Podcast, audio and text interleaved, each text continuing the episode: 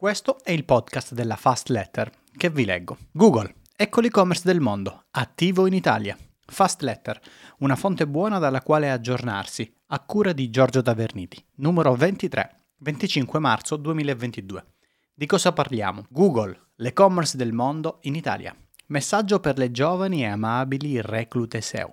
Advertising, il cambio di Instagram, YouTube, Pinterest, qualche altra news, strumenti da leggere e saluti.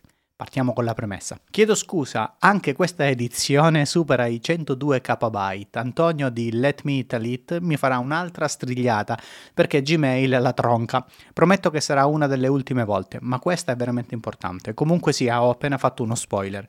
Questo consiglio dei KB è uno dei consigli che arriverà nel video su come spaccare su Substack, al quale sto lavorando coinvolgendo chi scrive newsletter interessanti o persone competenti. Ancora però non ho trovato nessuna persona per contribuire alla parte sulle statistiche di Substack. Sei il benvenuto o la benvenuta. Scrivimi se lo vuoi fare tu.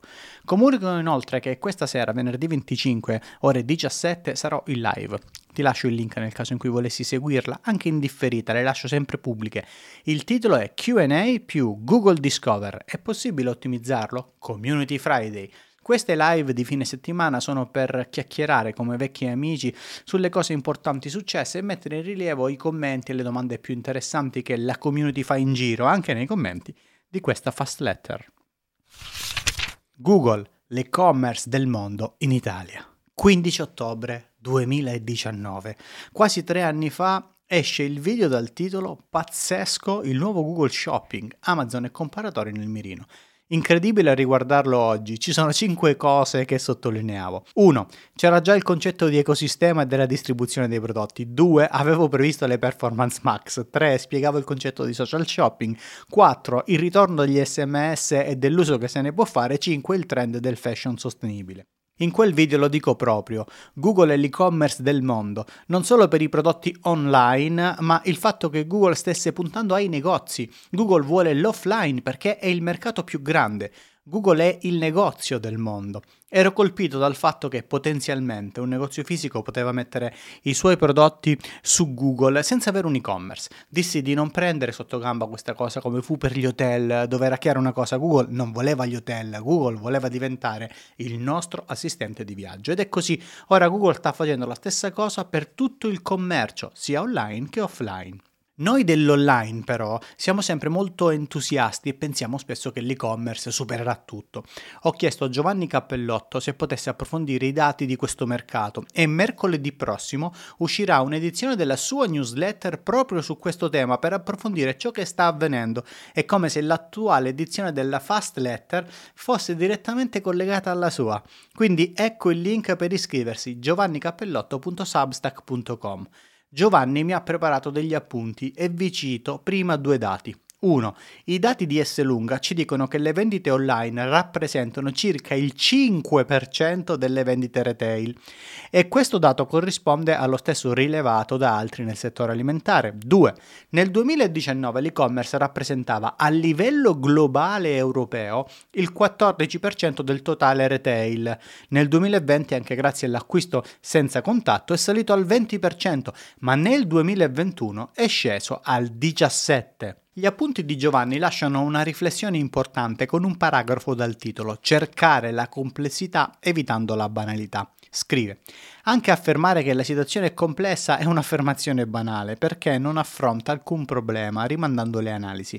Mantenere uno sguardo attento, una mente aperta, cogliere i segnali, capire che il commercio è un oceano ribollente di movimenti anche confliggenti, comprendere che mentre tu controlli il sol dell'avvenir, la crescita delle vendite online, emergono, nascono e muoiono altre tendenze e movimenti è il modo migliore di assumere il rischio di una delle attività più difficili e pericolose, commerciare, ma anche l'attività più sociale, commerciare. Inoltre, un dato mi ha colpito molto nei suoi appunti. Negli Stati Uniti, specialmente nelle aree densamente popolate, sono cresciuti i mini market, frequentati da più della metà dei consumatori.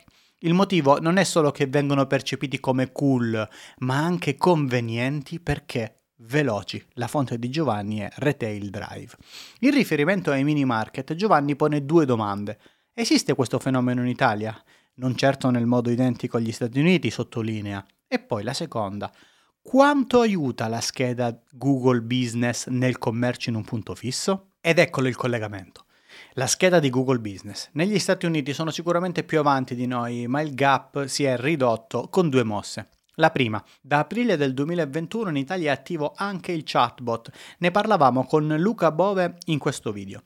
E questi sistemi, i chatbot, sono alla base della rivoluzione di Google negli SMS. Oggi tutti gli Android usano i messaggi 2.0 di Google senza sapere cosa sono. Il nostro smartphone, con la possibilità di chiamare, inviare messaggi, chattare con i negozi, pagare, è un collegamento con l'offline importantissimo. Google mira a quella fetta lì, la più grande fetta delle transazioni economiche. Ma la seconda mossa, la notizia che è arrivata in questi giorni anche per l'Italia, è l'attivazione del box che ha l'acronimo di SWISS, che significa See What's in Store ovvero i prodotti disponibili in negozio. Si vedono nella scheda locale dell'attività, ciò che dicevo tre anni fa. Si è chiuso quel cerchio e inizia una nuova avventura. Ora sappiamo i prodotti disponibili, sappiamo che sono vicino a noi e potremo prenotarli facilmente e andare a prenderli. Ho scoperto il tutto da Luca Bove di localstrategy.it, che ha aperto una discussione ufficiale su connect.gt e dove è chiaro come è possibile fare questa cosa, l'unione tra il Merchant Center e il business profile. Ma per saperne qualcosa di più, ho chiesto a Luca di commentarla in modo ufficiale qui per noi della Fast Letter. Ovviamente la discussione sta continuando, quindi consiglio di leggerla e fare domande nel caso. Ecco il contributo di Luca. In Italia finalmente appaiono i prodotti disponibili in negozio sulla scheda Google Business Profile. È ancora il primo passo, siamo indietro rispetto a quello che è lo stato dell'arte. In USA questo box è estremamente avanzato, vedi questa GIF su come appare in USA su mobile. Ma è il primo grande passo di Google in Italia per avanzare nell'e-commerce locale, cercando di acquisire spazi rispetto ad Amazon, che non è ben attrezzata sul fronte local, strizzando l'occhio anche a attività più piccole a cui sta dando una particolare visibilità. Finalmente Attualmente sulle schede Business Profile posso avere la disponibilità dei singoli prodotti. Di quello specifico negozio si delinea quindi un cambio epocale per il commercio di prossimità in modalità ibrida. Come consumatore ora non cerco più solo una categoria, ad esempio una farmacia o una ferramenta, ma posso ricercare online uno specifico prodotto per il benessere nelle mie vicinanze o il trapano o percussione della marca X nei dintorni, senza nemmeno attendere la consegna in giornata. E questo darà nuovo spazio agli e-commerce più piccoli, quelli magari sviluppati partendo da negozi fisici con una tradizione consolidata e che ora possono attuare strategie omnichannel su base territoriale con relativa facilità e possono anche lottare con un'arma in più, sempre su base locale, contro big player che si muovono con logiche globali o nazionali. D'altra parte, diverse ricerche ci dicono che il negozio tradizionale è ancora molto apprezzato dai consumatori e quest'ultimi, in buona parte, preferiscono anche acquistare da negozi locali e piccoli. Finisce qui il contributo di Luca, il quale con il VMF sta per rilasciare un corso proprio sulla parte local. Vi avviso io nella fast letter appena esce. Tra Giovanni e Luca abbiamo un bellissimo aggiornamento e una bellissima visione. Ecco, queste novità non dovrebbero prenderci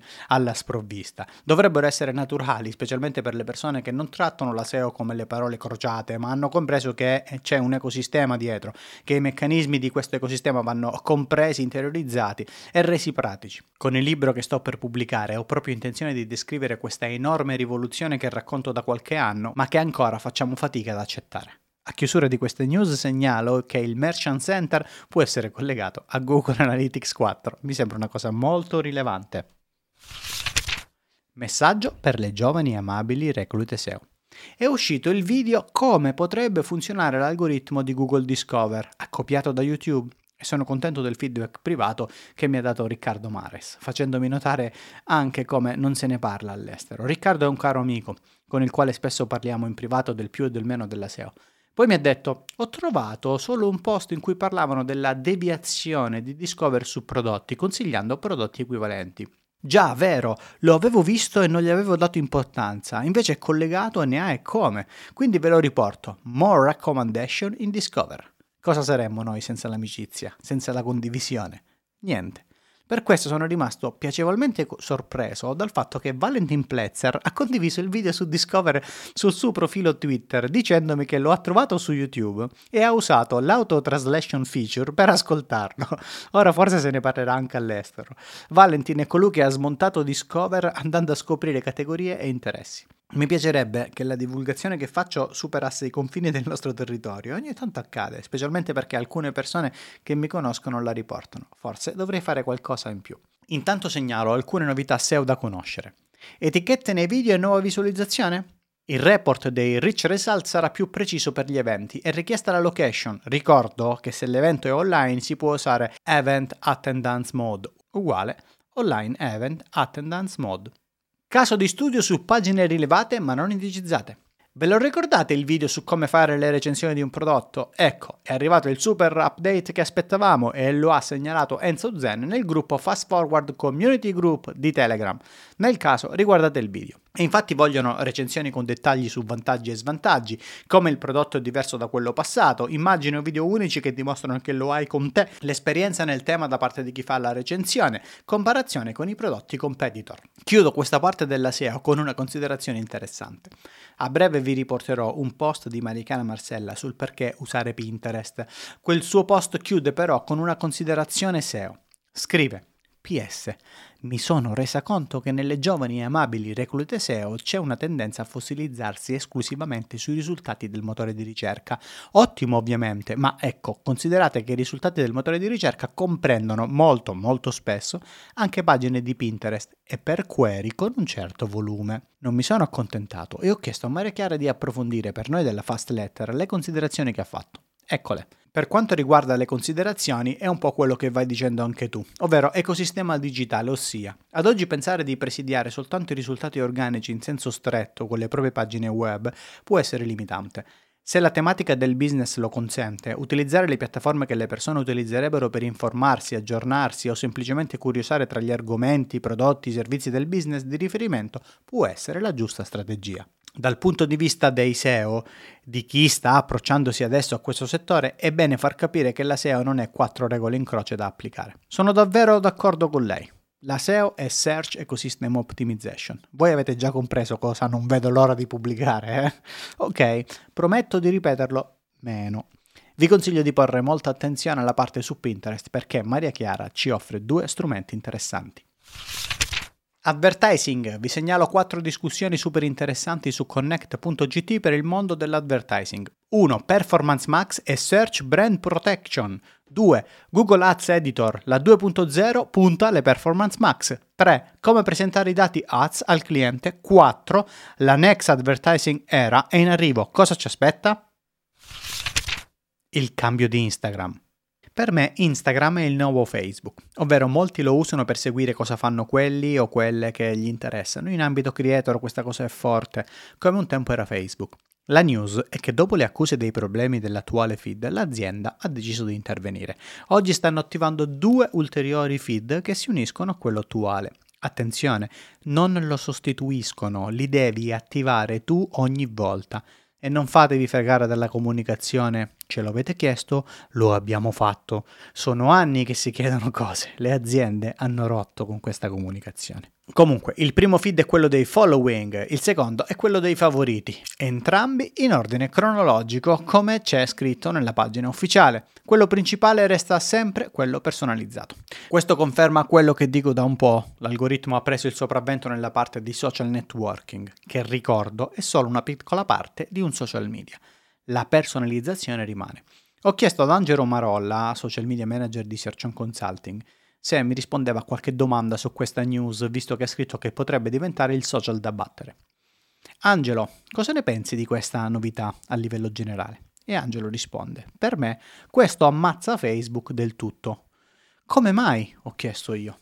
Perché è una novità che ti porta ancora di più verso quel social perché lo senti tuo. Vedi quello che vuoi vedere proprio perché senti tu. Magari poi lo porteranno anche su Facebook. Ma perché Angelo credi che sarà vincente? E lui mi risponde, se ci pensi, Facebook è un marasma ed è sempre stato il suo problema. Instagram sempre pulito, poi ha avuto una fase intermedia sul feed con la personalizzazione. È arrivato TikTok che ha trovato un algoritmo fotonico e ora Instagram ci prova così. YouTube, ci sono due o tre cose da sapere. La trascrizione del video è sempre più visibile, evidente. 2. È possibile aumentare la severità dei commenti inappropriati. 3. Ci sono molte opzioni per gestire le persone abbonate al canale. E questo va bene, ma ci sono tutte le novità che stanno per arrivare sulle live di YouTube che sono da studiare anche per chi fa consulenza. Ho creato quindi il video che si chiama YouTube Live Streaming arriva il ride, le QA live e il ring. Dico la cosa più interessante per chi usa le live. Diciamo quella che può essere utile a tutti in modo pratico. Ci sarà il QA, un'opzione per sottoporre una domanda specifica in live e ricevere una risposta. Avrà un luogo diverso, un'evidenziazione diversa. Questo può portare a creare molti più contenuti. Ma poi arriva la possibilità di fare redirect ad un'altra live di un qualsiasi altro canale di YouTube, l'anello nel profilo che indica che siamo in live, il live together e una nuova user interface da mobile per vedere le live e interagire in chat. Pinterest. Dopo il lancio di Checkout si è un po' alzato l'interesse verso Pinterest. Allora ho chiesto a Marichiara Marcella se potevo condividere il suo post messo su LinkedIn che trovate qui sui tre motivi per usare Pinterest. Ce l'ho concesso integralmente e lo riporto. Ci sono almeno tre motivi per i quali consiglio l'utilizzo di Pinterest. 1. In Italia è il terzo social più usato insieme a LinkedIn dopo Facebook, YouTube e Instagram. Dati statista Global Consumer Survey gennaio 2022. Vorrà dire qualcosa per chi si occupa di digital? No. 2. Fanno previsioni sulle tendenze e mettono a disposizione risultati facilmente consultabili per pubblico e categoria. Qui il tool online e possono farlo bene proprio grazie alla mole di dati che hanno in pancia. 3. C'è un sottodominio molto simile a Google Trends. Qui per ora solo Stati Uniti, Canada e Regno Unito, che fa vedere andamento ricerche della parola digitata, eventuali confronti tra parole, tendenze correlate e ovviamente pin correlati. Fine del contributo di Maria Chiara. Segnalo che ho scoperto tramite Gian Nicola Montesano che Pinterest ha attivato la ricerca per tipo di capelli. Qualche altra news. Che bello il logo di Make e la sua animazione spiega il significato. Ah, non sai che cosa sia Make? È l'evoluzione di Integromat che ho scoperto tramite la newsletter Cira il mondo Cira di Andrea Ciraolo. Veniamo alle news. Facebook sta lavorando per inserire nei Reels le reaction. Zoom ha lanciato l'integrazione con Twitch. Apple Podcast rilascerà dati sui follower, molto interessante. Anche la Pepsi punta su Kabilame come testimonial. LinkedIn lancia le newsletter per le pagine. Tutta la fast letter riporta solo le news che ritengo più impattanti. Se qualcosa è veramente importante, allora quel qualcosa sarà nella fast letter. Trovatemi uno slogan. Strumenti. È stata rilasciata la versione 1.0 di Also Asked. La versione base parte da 15 dollari al mese. Ne approfitto per segnalare a questo punto anche Answer Socrates che è gratuito e QuestionDB gratuito anche questo fino a 50 risultati per ricerca. Shopify lancia il suo Link in Bio Tool. Si chiama Link Pop. Ho aperto anche una discussione su connect.gt perché parlano di shoppable link. Se volete automatizzare il processo di UR Inspection c'è il tutorial di Screaming Frog. Se volete scoprire i migliori prodotti di un e-commerce su Shopify c'è il consiglio di Matteo Manzoni scoperto tramite Fabio Antichi. Day One, un'applicazione che mi ha consigliato Giovanni Cappellotto. La devo testare ma sembra molto promettente. Puoi salvare appunti, idee, documenti, video e audio. Da leggere. Realtà estese, aumentata, virtuale mista è un articolo di Vincenzo Cosenza che spiega in modo semplice cosa sono, senza fronzoli. La valigia sul letto di Giorgio Soffiato. Siamo ai saluti, eccoci alla fine. Se hai suggerimenti per migliorare questa fast letter, puoi farlo con un commento. La condivisione e partecipazione, se ti piace, condividila in giro. Pubblica il link giorgiotaverniti.substack.com.